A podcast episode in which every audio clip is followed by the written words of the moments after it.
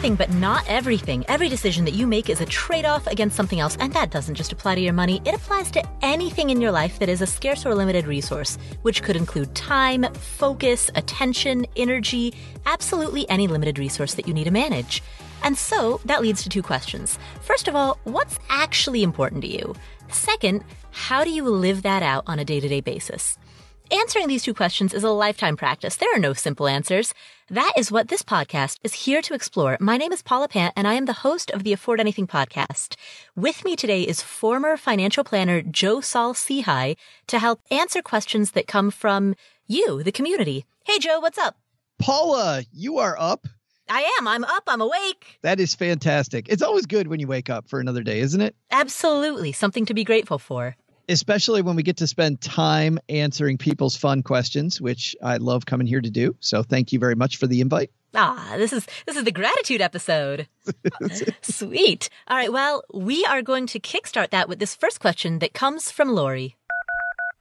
Hi, Paula. My name is Lori, and I started listening to financial podcasts about a year ago. And although there are many good ones out there, I always come back to yours and Joe's Stacking Benjamins.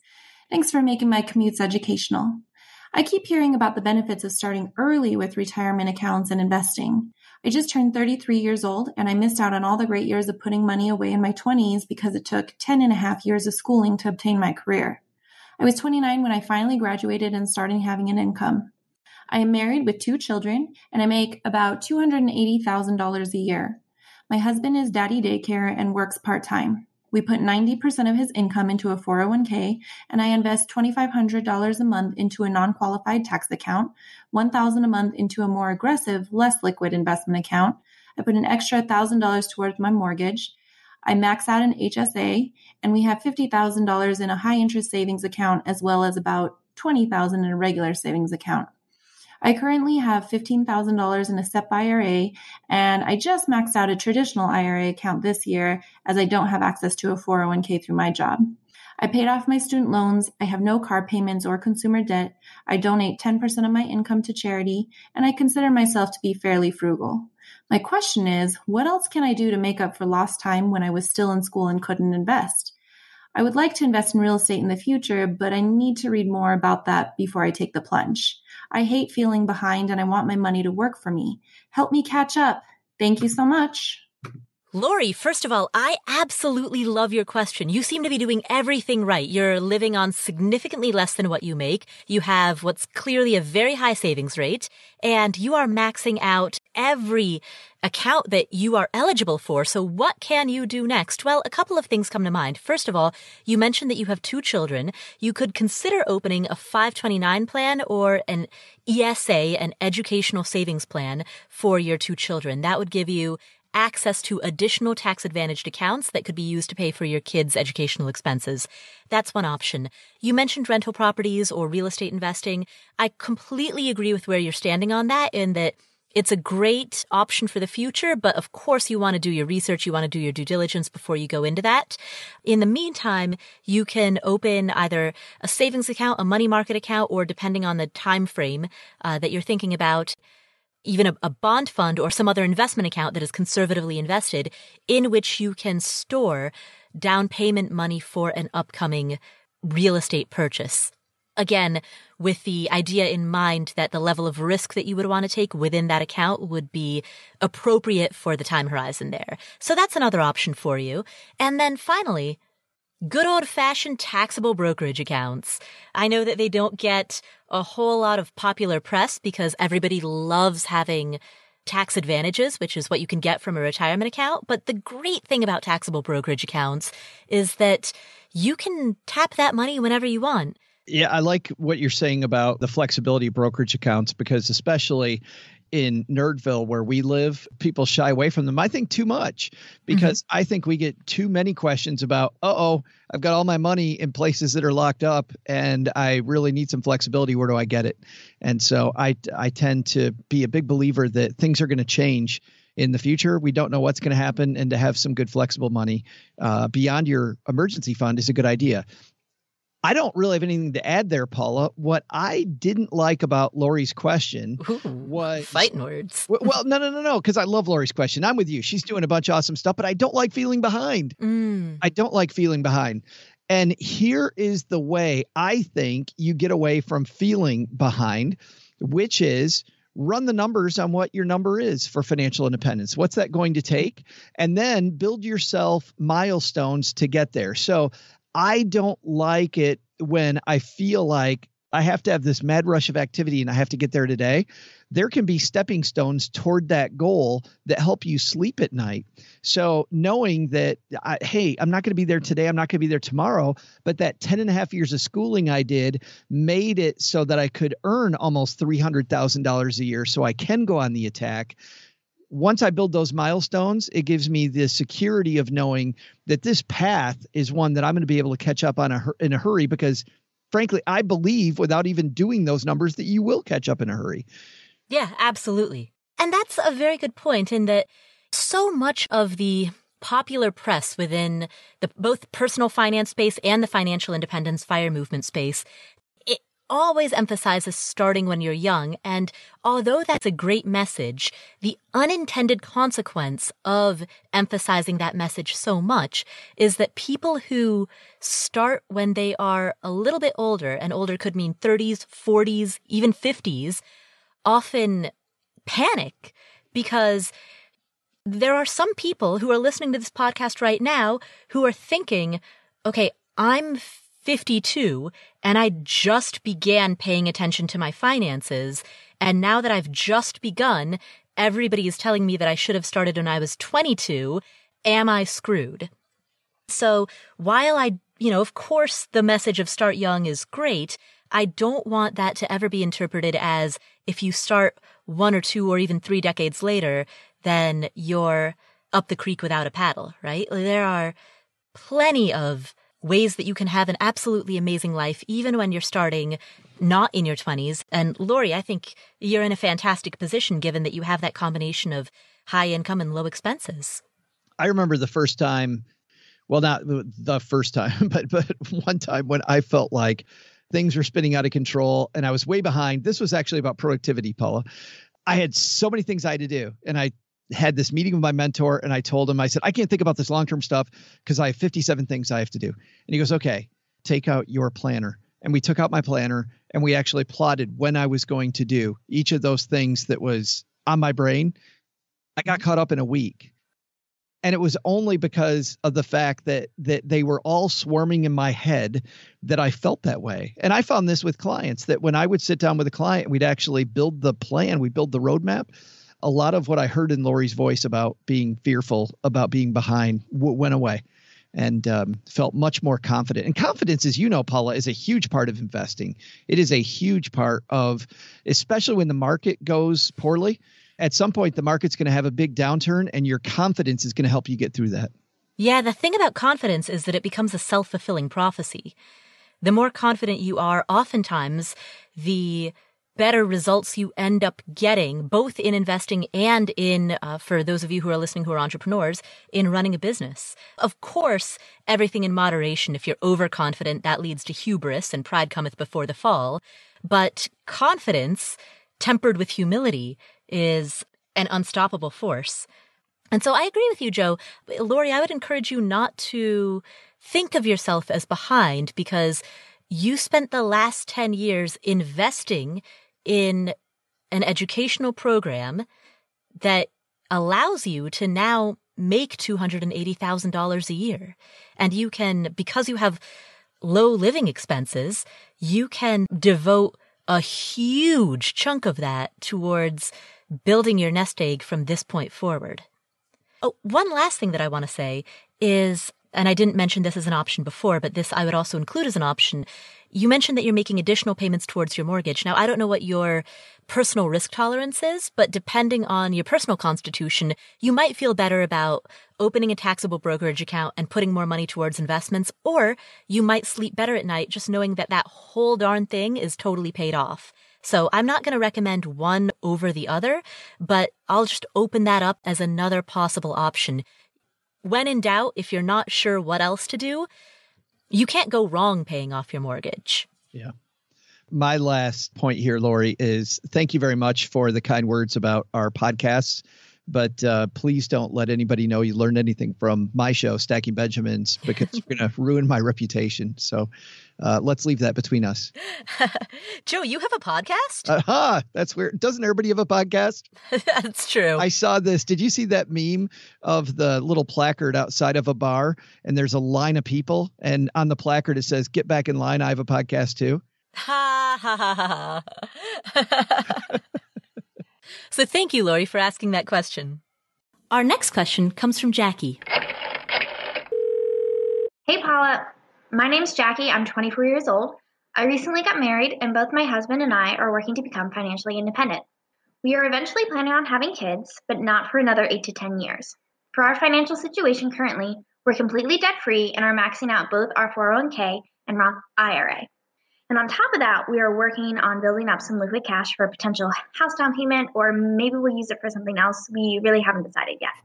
Anyways, I wanted to know what your thoughts were on putting money into a 529 plan for our future kids.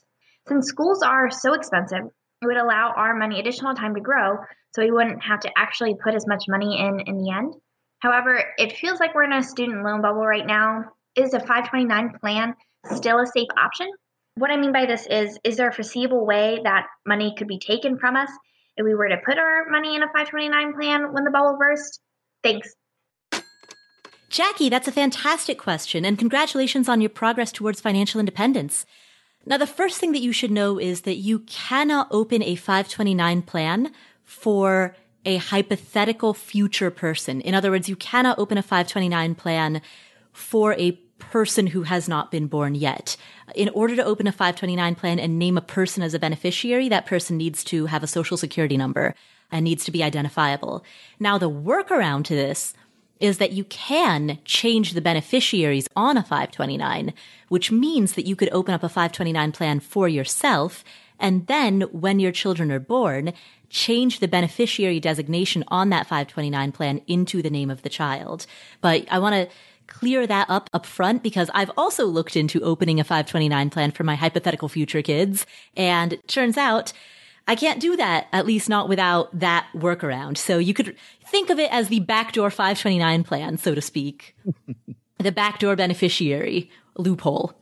Yeah, there's another loophole that I'd like to talk about too, which I think is going to be important because early in a marriage especially and you talk about having a house down payment i like leaving the money flexible i love the idea by the way jacqui of putting money away because as paula said college costs are so expensive that uh, starting early is never a bad option but with so many other things and and other priorities I would leave that money. We talked earlier in a the answer to a question about having a flexible brokerage account. Mm-hmm. I would stay flexible with that money now and then once the child is born and you are more clear on what the priorities are and where college fits versus the house versus other things I would then make what some people refer to as a mega contribution to a 529 plan. Here's the deal there are these rules around gift taxes where you're only allowed to put so much money, uh, give so much money to another person. 529 plans are subject to those rules. So there's a moving number every year where that's the top amount you can put into a 529 plan. However, most 529 plans, and make sure this works with yours, most 529 plans allow you to use a five year averaging number to put in five years worth of money and count it as if you'd made five years worth of gifts to your child without paying any gift tax. So I would, or excuse me, there probably will be no gift tax. Lawyers out there, I get that. Not having to file a gift tax return which most people don't want to do. You don't want to file an extra return. So use that year where you can average five years worth of contributions to build up as much money as you want then make a huge contribution at one time once your priorities are more clear. I think I'd go that way.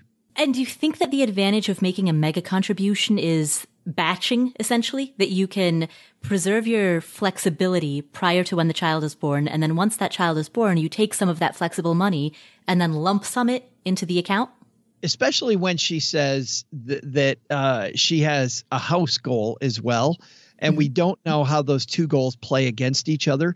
So in unless she already has supreme clarity, listen, this is not money I will ever ever ever use toward a house and it's money I want to use toward education and we also know and this is horrible but biology has something to do with this too, right? I mean, I worked with with families and it's a it's a, a painful time where year in and year out they just they can't have children and they decide for whatever reason maybe not to adopt a child but if they know that if biologically they don't have a child and they decide that they will adopt a child and they know that's going to be the case for certain go ahead and do it now. If you don't know those things and you want to wait, I think a lot of people aren't familiar that you can do this huge one time contribution and uh, not have to file a gift tax return as long as it doesn't go above five years worth of contributions. You know, and that's a good point too, because in terms of when you look ahead at what some of your major expenses are going to be, of course, buying a home is a predictable major expense. Perhaps replacing your car or making sure that you have a sufficient emergency fund. Those are all fairly predictable major expenses. But things that we don't know is, are you going to have to spend money on expensive IVF treatments? Those are all questions that are unanswerable until you are in that situation. Yeah, cost associated with adoption. Again, same thing. Yes, exactly. You know, for that reason, it can be extremely hard to predict what your expenses will be. And that is not always because your wants increase. Sometimes it's because life gets in the way. Infertility, happens, major unpredictable medical expenses that your insurance doesn't cover or only partially covers, those things happen. The need to take care of a family member unexpectedly. All of these things can disrupt even the best laid financial plans. So preserving that level of flexibility, there's, there is certainly something to be said for it. I remember when I found out that you could do, use this five year rule, and it really it really made it nice for people that are in her situation. One other thing that I'll say with regard to paying for a child's education is if you purchase a home on a 15 year mortgage, a rental property on a 15 year mortgage, then if you purchase that home when the child is zero or one, then by the time that that kid is 15 or 16, the home is paid in full. And then all of the rental income from that home can be used either as a uh, the, the net rental income I should say after operating costs can be used either to pay for college related expenses or the home can be sold and the proceeds from that sale can be used to purchase the cost of college or the home can be borrowed against and that home equity loan can be used to cover some educational expenses. You have so many options when you have a home that's paid free and clear, a rental property that's paid free and clear. So that's another way that you can plan for covering educational expenses. And heck, if you're thinking ahead about a child that will be born 10 years from now, which means that they won't even be starting college until 28 years from now, you can buy that home on a 30 year mortgage I was just expecting to hear a mic drop after that. you just walk away. That's the end of the show. Bam. You know, you know how they say when uh, all you have is a hammer, everything looks like a nail. You know, when when you're really into rental property investing, you see its application everywhere. yes. Got a toothache? Have you considered a rental property? You want to buy a McDonald's franchise? Here's what you do first: buy it 15 years from now take out a 15 year loan. So good. Thank you, Jacqui, for asking that question. We'll come back to this episode after this word from our sponsors. Are you looking for a deodorant that's made without a bunch of scary ingredients? Native deodorant is filled with ingredients that you know about, like coconut oil and shea butter. It's formulated without aluminum, without parabens, and without talc. There's no animal testing, and they have more than 9,000 five star reviews. Native offers over 10 scents for women, men, and teens. So there's coconut and vanilla, there's lavender and rose, there's cucumber and mint. The one that I got was eucalyptus and mint, which I absolutely loved. It smells great. The texture is really nice. I use it while working out. I use it when I'm traveling in really tropical or high heat places, and it's super effective. They also offer an unscented formula and a baking soda free formula for people who have sensitivities to those ingredients. They offer free shipping on every order and 30 day free returns and exchanges in the US. And here's a special deal. For 20% off your first purchase, visit nativedeodorant.com and use promo code PAULA during checkout. Again, 20% off of your first purchase if you visit nativedeodorant.com and use promo code PAULA during checkout. Nativedeodorant.com, promo code PAULA for 20% off. Do you run a business or do you know somebody who does? If so, as you know, as a business owner, you've got to do a lot of things. And some of those things are really fun, but some of those things like filing taxes, running payroll, paying contractors, they are absolutely necessary for the functioning of your business, but they're not thrilling. They're not the reason that you got into running your own business. Check out Gusto. Gusto makes payroll, taxes, and HR easy for small businesses. They offer fast, simple payroll processing, and they will automatically pay and file your federal, state, and local taxes, so you don't have to worry about it. They give you expert HR support. They make it easy to give health benefits and even 401ks to your team they're built for small businesses. Like they're not some old school clunky payroll provider that was built for some big business. They're designed to help entrepreneurs and small businesses. So let them take care of that so that you can focus on growing your business. You get three months free when you run your first payroll. So try a demo and check it out for yourself at gusto.com slash Paula. That's G-U-S-T-O dot com slash Paula. Gusto.com slash Paula.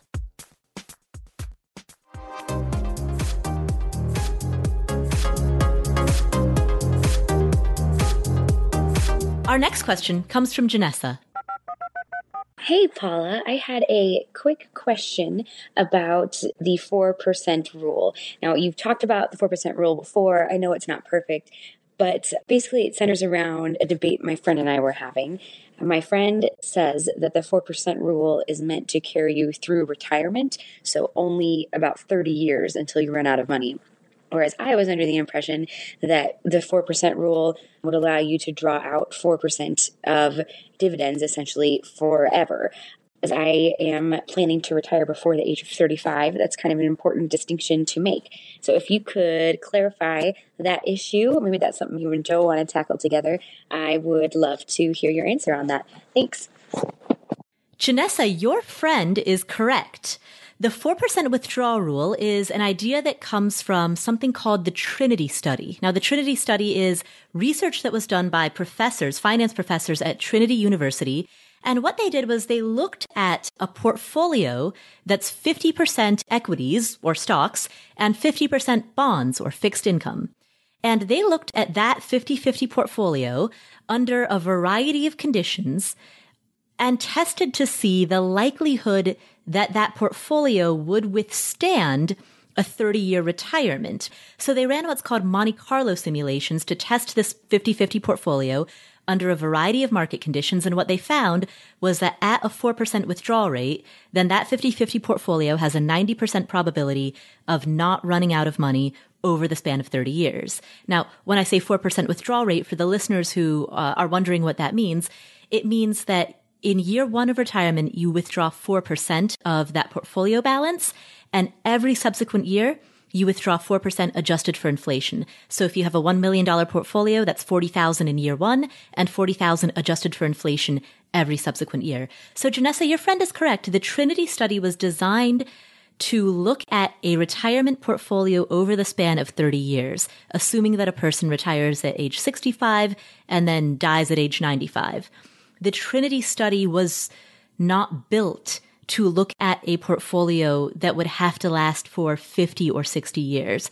And that research hasn't been done, at least not in a way that is as conclusive as what the Trinity study has displayed. So it's true, your friend is correct, that this guideline that a lot of people in the fire community are using, which is the 4% rule, has never been tested for a 60 year retirement.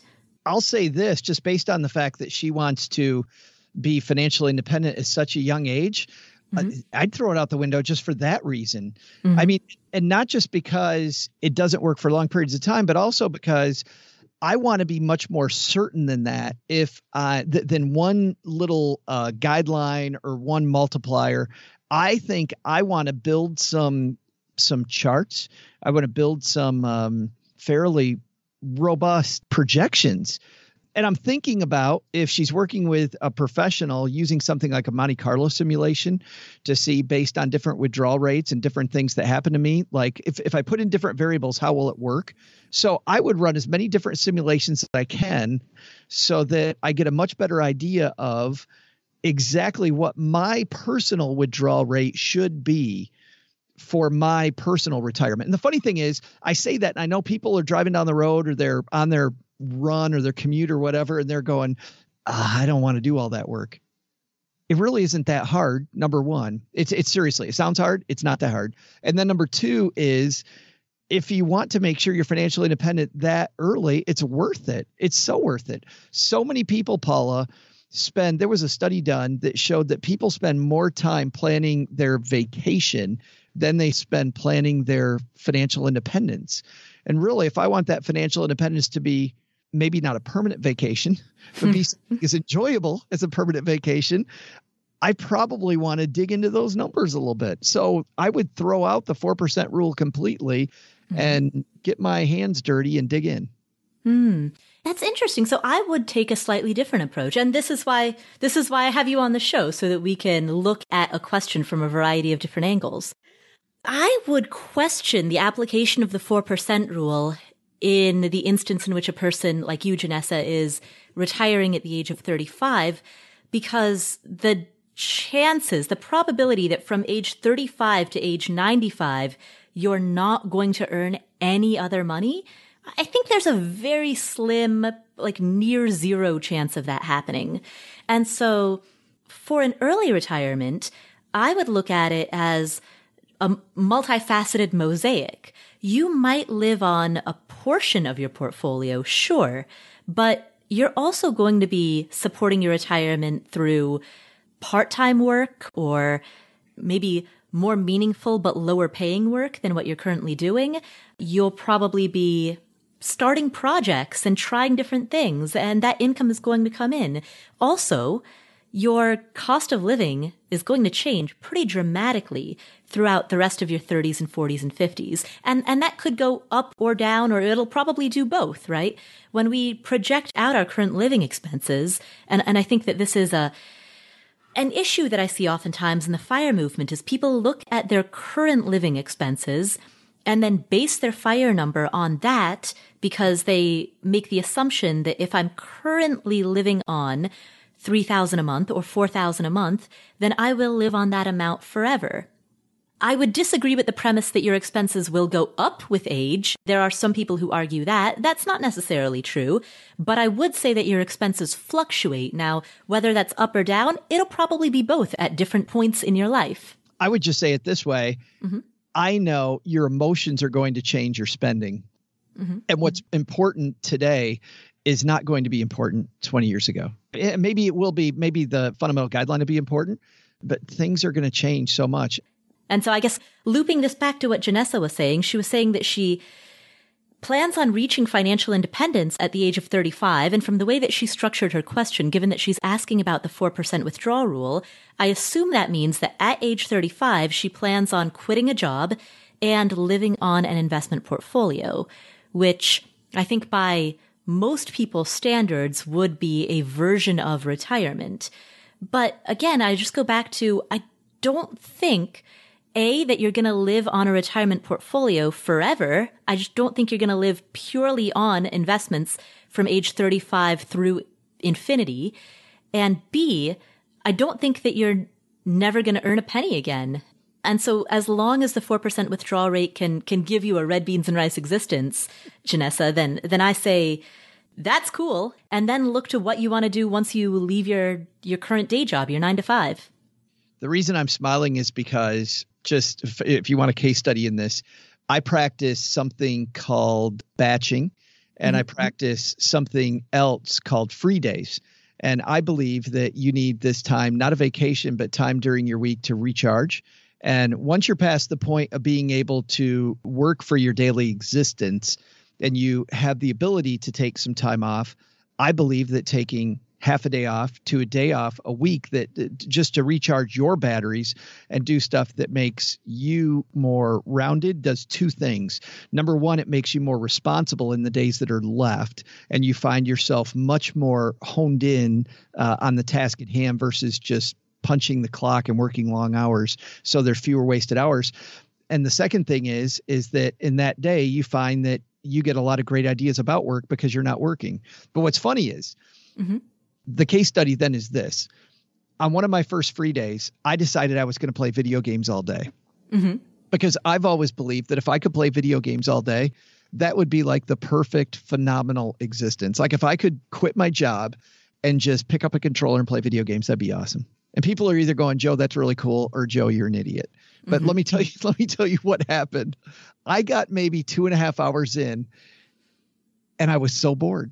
I was so incredibly bored. And that was the first realization back in my 30s that this idea of planning for your quote retirement is more about taking this uh, taking enough time to really dig into what are you actually going to do like what's what's the life i'm going to live and it's not just about retire even before retirement like i got the big aha then for before retirement because mm-hmm. I thought this thing that I thought was so cool. Two and a half hours later, I'm like, no, I can't, I can't do it. Which is another reason why I don't like using the four percent rule because the process of digging into the numbers and building these uh, these scenarios, uh, the time that it takes to do that, your mind starts thinking about what am I going to do with this. One modified way of looking at your withdrawal rate is rather than assuming a static withdrawal rate every year, regardless of what's going on in the market. You can also run the numbers as though you withdraw a higher percentage in the years in which the market is good and a lower percentage in the years in which the market has declined so that that way you're not converting paper losses into real losses. So for example, you could run the numbers as though you withdraw 4% when we have a strong economy, but then during a recession or during a bear market, you maybe only withdraw 2%. Here's the way I like doing that. Mm-hmm. I like actually setting static milestones. And, and this is why it's not a plan, it's planning. I like setting static milestones of my portfolio needs to have at least X amount of dollars in it by the end of, of this year. So I've got this amount of money. And then when I get to that point, or I even get halfway to that point, I look at my portfolio I take a look at that number compare it to the number that my milestone says. If my milestone is behind, then I need to take one set of actions. If my milestone is ahead, I can take a different set of actions. So, let me give you an example. Let's say that my portfolio has $15,000 in it that I didn't expect. Mm-hmm. I can make that big purchase I thought that I might want. By the way, full well knowing that that also means that if next year I don't meet my portfolio number, I'm going to have to take some drastic action next year, which brings up option two. I can just roll that over to the next year, meaning, okay, I know I'm 15,000 ahead. I'm building myself in more, more flexible room for the market to, to gyrate later on. I can stay more aggressive with my investments. The third thing that I can do is I can just up every month, maybe take a little bit more out. So, see, I have because I know what that static number is and I know how far ahead or behind I am, that then gives to me a bunch of criteria. And I know that as I'm even saying those, people are voting in their own head as you're listening, you're voting on which one of those you would have done. And my mm-hmm. point back to you then would be how do you know which one you would do unless you know what that static milestone is? Which mm-hmm. is why I mm-hmm. get that number first. Exactly. So you're aiming for a target portfolio balance rather than a target withdrawal rate. Absolutely. Yeah. Well, and your target withdrawal rate is going to be your target withdrawal rate will be a part of that balance because you're going to assume that you're taking X amount of money out per year. Mm-hmm. But then that's going to change based on what actually happens in real life, which is never static.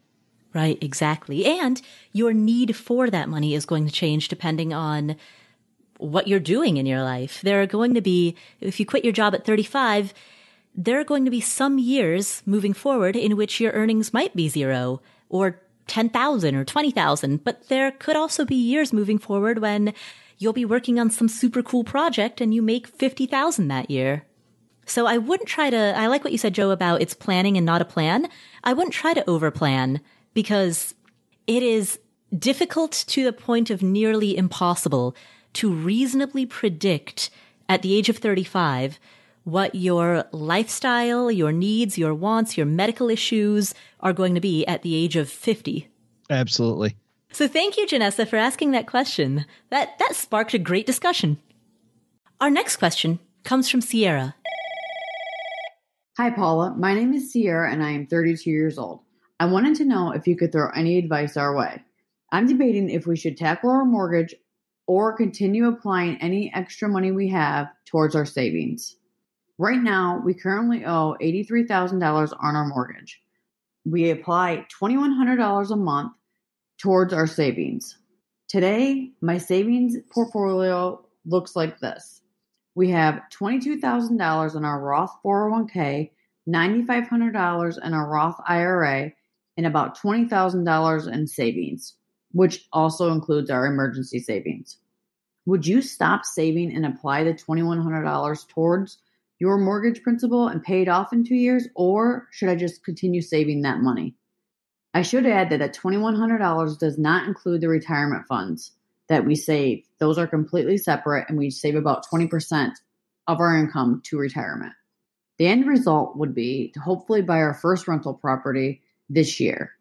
I know you're super busy, so no worries if you can't get back to me. I just value your opinion. Thank you. Sierra, so if your ultimate goal is to buy a rental property, then I would not focus on paying off the mortgage on your primary residence because assuming that you purchased this rental property with an investor loan, that investor loan is number one, going to require a pretty significant down payment, typically between 25 to 30%. And number two, the mortgage rate, the mortgage interest rate on that investor loan is going to be higher than the mortgage interest rate on your personal primary residence. And so if you plan on taking out an investor loan, then I would put as much money as possible towards the down payment on that rental property, even if that means going beyond the 25% to 30% required minimum down payment, right? So let's just say for the sake of example, that one year from now you have sufficient capital to make a 25% down payment on a rental property. You might put that $2,100 a month that you're talking about, you might put that towards a rental property so that you can buy it with an even bigger down payment, which means that when you take out a mortgage that's at a higher interest rate, you don't have to take out as much of a mortgage. In other words, if you are going to have two mortgages simultaneously, it makes sense to direct your additional cash towards the one that has the higher interest rate, and that one is going to be the investor loan. Now, the exception to this would be if you plan on house hacking into that rental property. If you're house hacking, then you could purchase that rental property with a primary residence mortgage. That changes the game. But if you are going to do that, I mean, I still wouldn't rush to pay off your current primary residence mortgage because you can have up to four primary residence mortgages at a time. So I might still use that money towards making sure that you have good cash reserves for this rental property, making sure that you have some wiggle room for repairs, maintenance, vacancies, all of the various expenses that come up when you buy another home. I think you I think you nailed it there. You know, my my whole thought process was it was only around using the money inside of your house if you did pay off the loan and you covered that uh, uh, just to get the interest rate down on the rental property. But without that, I look at just paying off a mortgage in general if we take this this goal of the rental property out, throw that out the window, mm-hmm. and just say, do I pay off my house or do I keep saving? Because that's an interesting sub question of this that we get often. Mm-hmm. W- w- which one's better? And the answer, I think, is there is no better. The first thing I would do is look and see can you be okay both ways? Because if you're going to be okay toward your goal both ways, why not take the one with less risk, which is certainly paying off the mortgage? But if you're not going to be okay both ways, you're forced then into the mathematician's game of interest rates. And then we take the one that will get us the higher rate and based on an average investment in the stock market, you should, over long periods of time, expect that you can fairly easily beat your average mortgage payment rate. That being said, then I would say forget about the forget about the mortgage, and then uh, apply all that money into uh, something based on equities. I like running through that though with people and asking them which one they like better. Because what's funny is emotionally, some people like the mathematics game better, and some people like the security better. And I think at that point, if you can do, but that's why I would do the math around can I do it both? Because you might be forced into one game or the other one. And in this case, clearly, because of that rental property looming, I think it kind of forces your hand on which one's a better solution. Right, exactly. Yeah, I agree that the rental property changes the equation, but I agree with you, Joe. If there was no aspiration to buy a rental property, if we took that out of this question and just said, do you, do I pay off my mortgage or invest? Largely it becomes math versus psychology, right? Mathematically, assuming that you have a long investment time horizon, assuming a time horizon of 10 years or more, then mathematically speaking, you can arbitrage the difference between the interest rate on your mortgage and the expected returns based on historical averages that you might get in an index fund. So mathematically speaking, that arbitrage would put you ahead or has a, a higher likelihood of putting you ahead. But psychologically, you know, paying off your mortgage might just help you sleep more easily at night. And there's huge value to that as well. So if you take the rental property off the table, it becomes math versus psychology. And one way that you can figure out which side of the fence that you fall on for, for people who are wondering that everybody else who's listening to this question, who is wondering about how to apply this to their own lives, imagine that you had your home completely paid off. Would you take out a loan against that paid off home in order to free up cash that you could invest? Let's assume that closing costs were not a concern. We'll just wave a magic wand and say that your bank is not going to charge you any closing costs on that loan. Would you take out a loan against a paid off house to invest? That will give you your answer as to whether you feel more comfortable paying off your mortgage or investing that money. Thank you, Sierra, for asking that question. We'll return to the show in just a moment. Are you tired of getting nickel and dimed by your bank? Are you looking for a bank that's going to pay you a high interest rate on a checking account while also not clobbering you with fees? Check out Radius Bank. They offer an account that's called Radius Hybrid Checking, which is a free high interest checking account. They call it hybrid checking because it combines the high interest of a savings account with the flexibility of a checking account. And here's how well it pays you can earn 1% APY on balances over $2,500 and 1.2% APY on balances of 100,000 and up. And that's 24 times greater than the national average.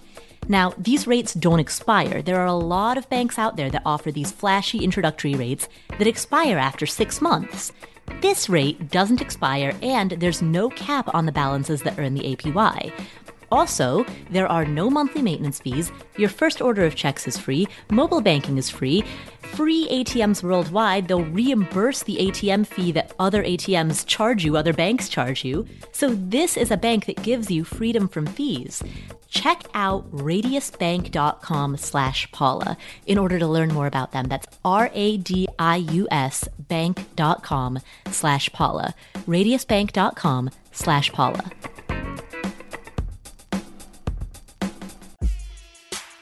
Do you run a small business? If so, you want to get your books organized. That is where FreshBooks comes in. FreshBooks makes invoicing and accounting software that's designed specifically for small business owners. So if you have a side hustle, you're a solopreneur, this is made for you. You can create and send customized invoices that reflects your logo and business and brand you can add your own payment terms. You can automatically set up a personalized thank you email. If your clients don't pay, they will automatically send a late payment reminder so you don't have to send an awkward email. You can invoice for payments upfront when you're kicking off a project. You can create subscription based billing. You can digitally store and organize your expense receipts. And basically, you can stop scrambling at tax time. It ends the guessing game and makes it much easier to look back on invoices, estimates, proposals, expenses. So your business books will be clean and organized in the new year. And you can try FreshBooks for free for 30 days. Go to freshbooks.com slash Paula in order to try it for free for 30 days.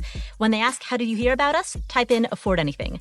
Again, freshbooks.com slash Paula freshbooks.com slash Paula. Try it free 30 days.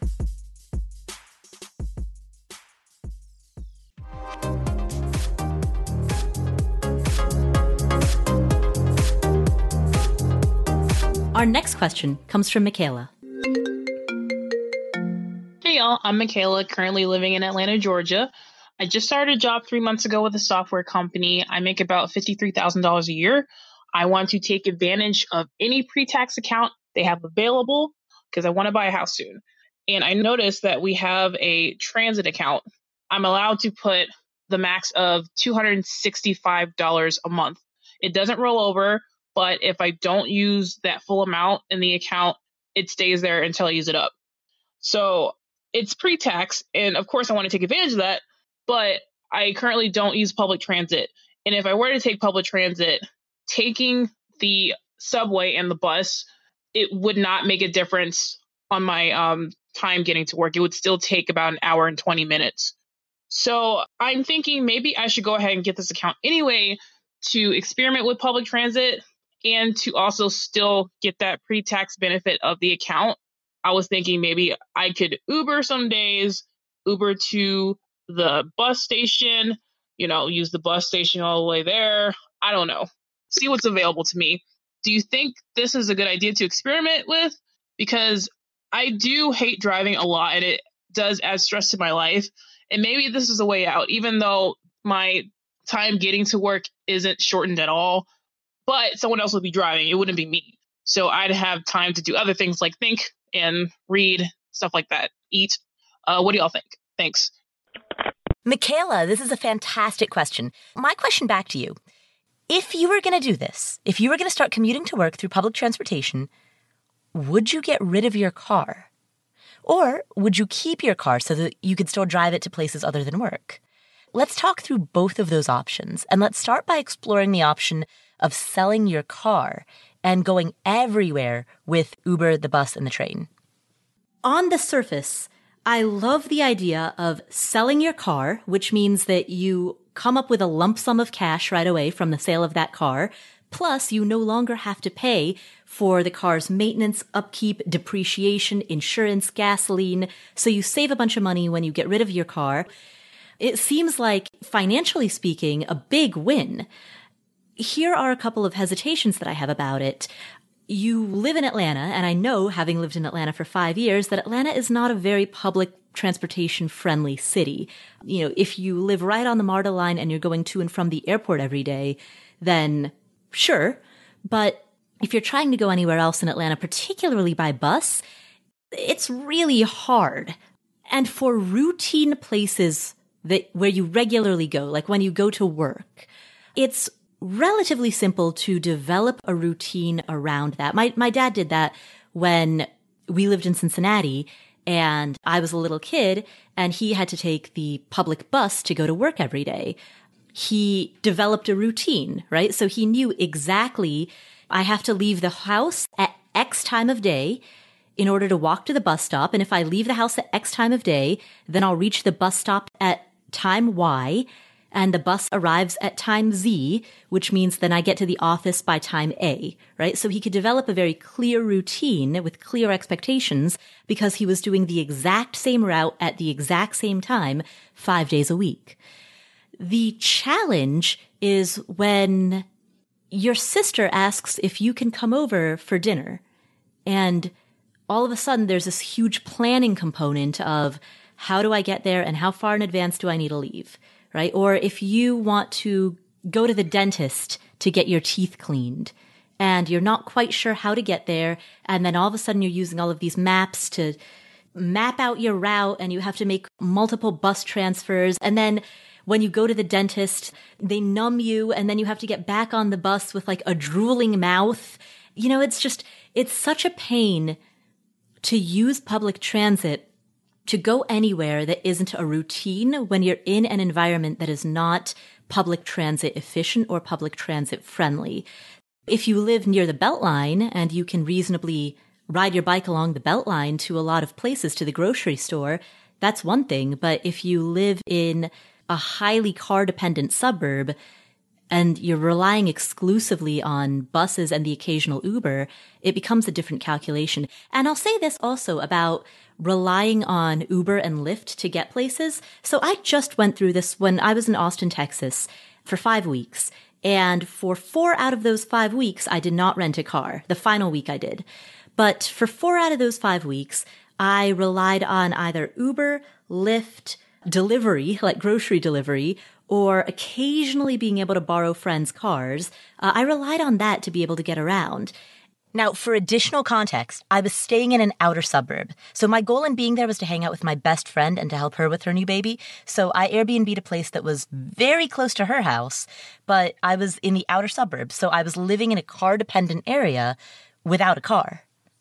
While it was doable, it added this level of complexity to everything that I did. Because if a friend contacted me and said, Hey, do you want to get coffee? The first thing that would go through my mind is, can I borrow somebody's car at that time? And if the answer is no, then all right, this person is suggesting that we get coffee at this location that is 15 minutes away. That's going to cost me $20 round trip to get there and back.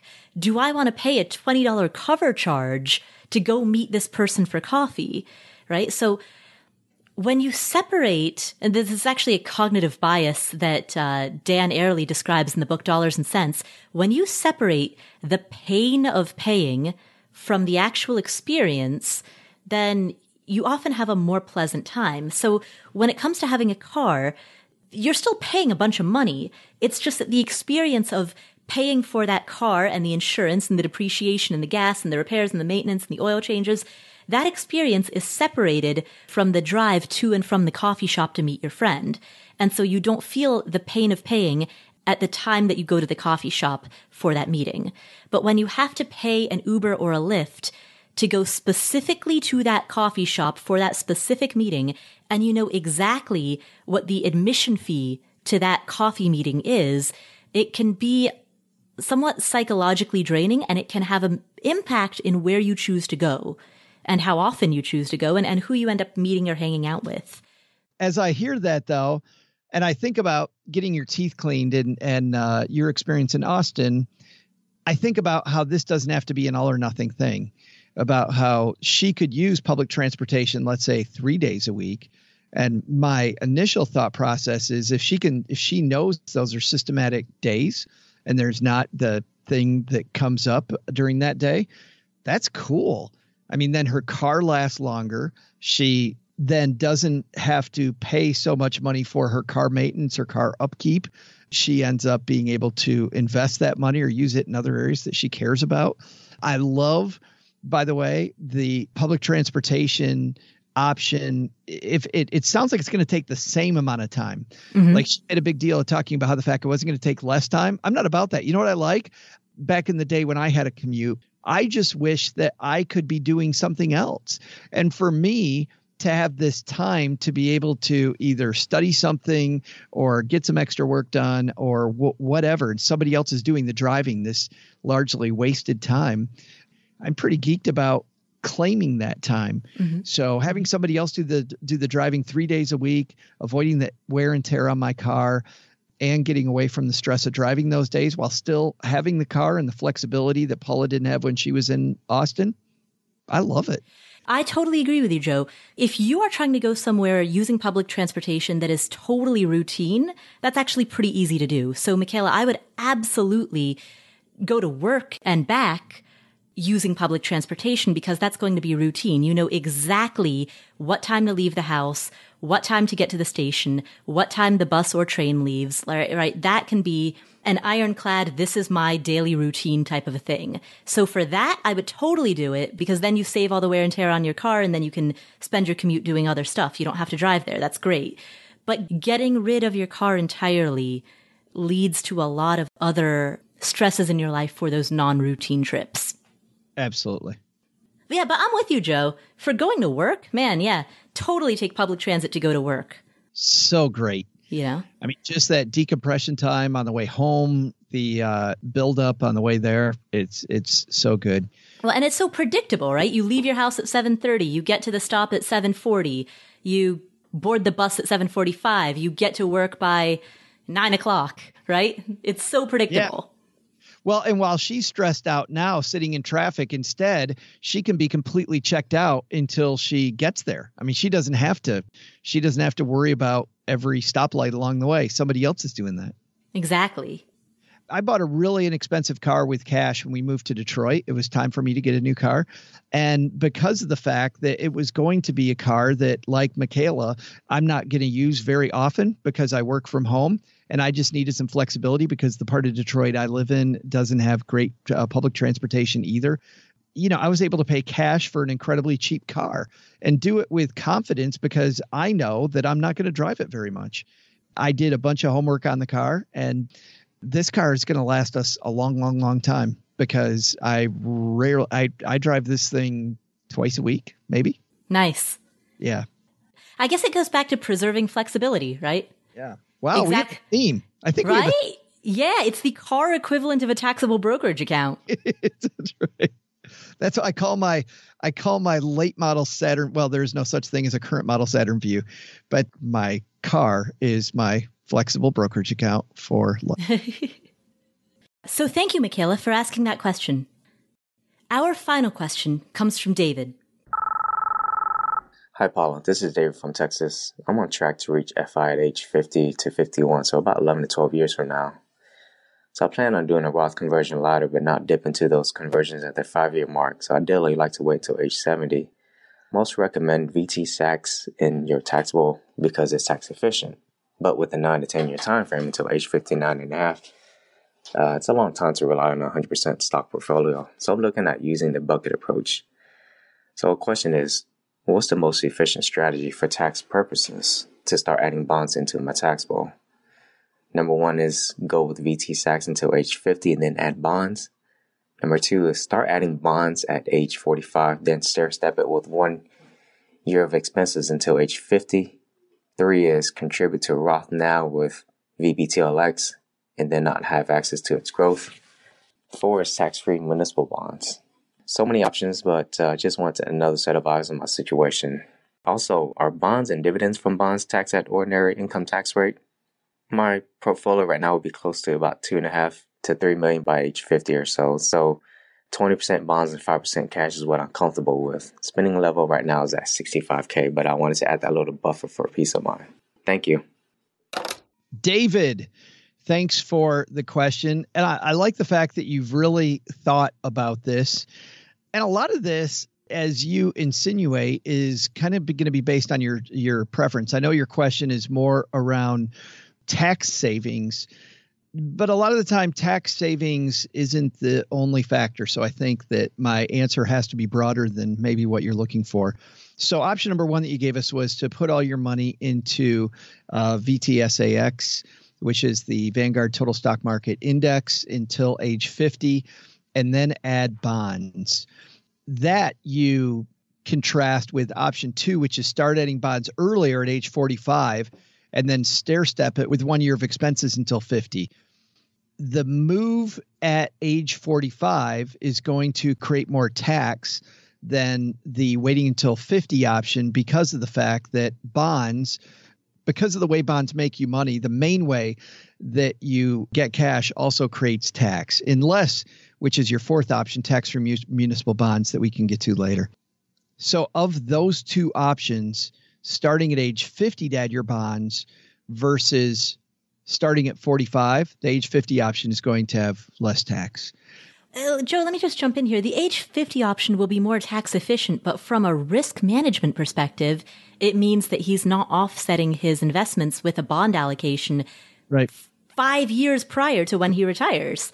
And so, that's what, that's when we start getting into the sequence of returns risk that financial planners warn about, right? Mm-hmm. If, if you have a financial downturn between his f- age 45 and age 50 and he stayed in versus having that bigger bond allocation sooner, that's the risk. So, exactly. Yeah, not answering his tax question, but yeah, uh, there's going to be consequences of either decision. Exactly, exactly. So, sure, there will be a higher tax liability if you start adding bonds at the age of 45, but that might not be the thing to optimize for. It might be that you want to optimize for having a portfolio that's aligned with your risk capacity and timeline to retirement. Yeah. which for me, and I think I speak for you too, that's the bigger thing. Mm-hmm. Like, don't let the tax issue wag the dog. Mm-hmm. Um, Tail wag the dog, yeah.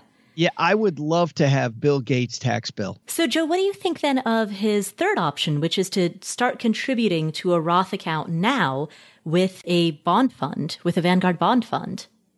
Well, the nice thing I like about that is that the because bonds are going to be the least tax efficient thing in his portfolio, that's a great place to put it because he still has access to the bonds inside of the Roth. And assuming that the Roth has been open for at least five years, right? He can just get at that. He can put it on Tuesday and take it back out on Wednesday. So, assuming that uh, that he's five years into his Roth experience, then I would definitely take the least tax efficient investments and stuff those inside of the tax shelter, leaving stuff that is more tax efficient outside of the tax shelter.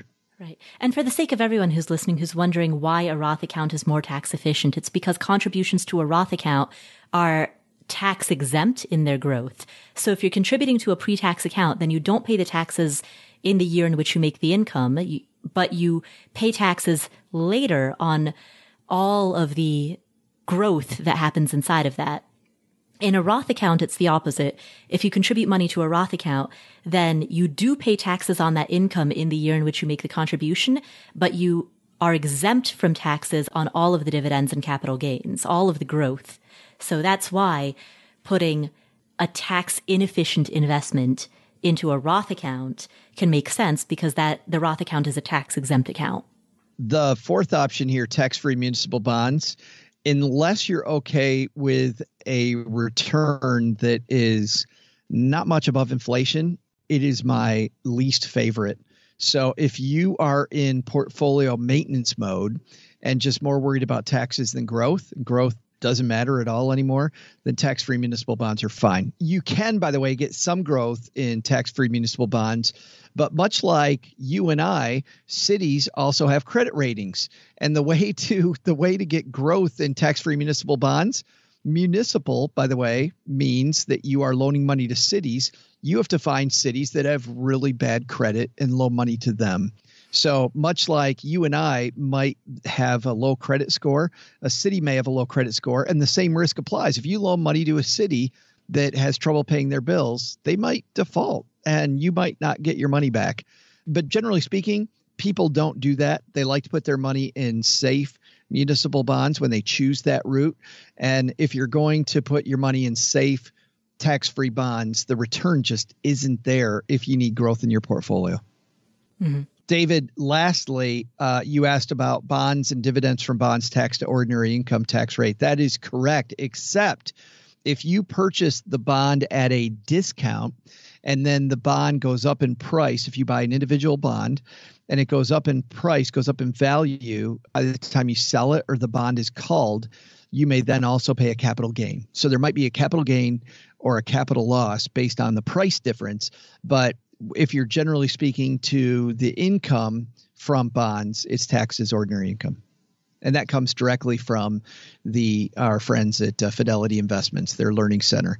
I I know that one, Paula, but I always like to make sure that we back it up with credible, uh, credible resources. So if you don't like that, go to fidelity.com.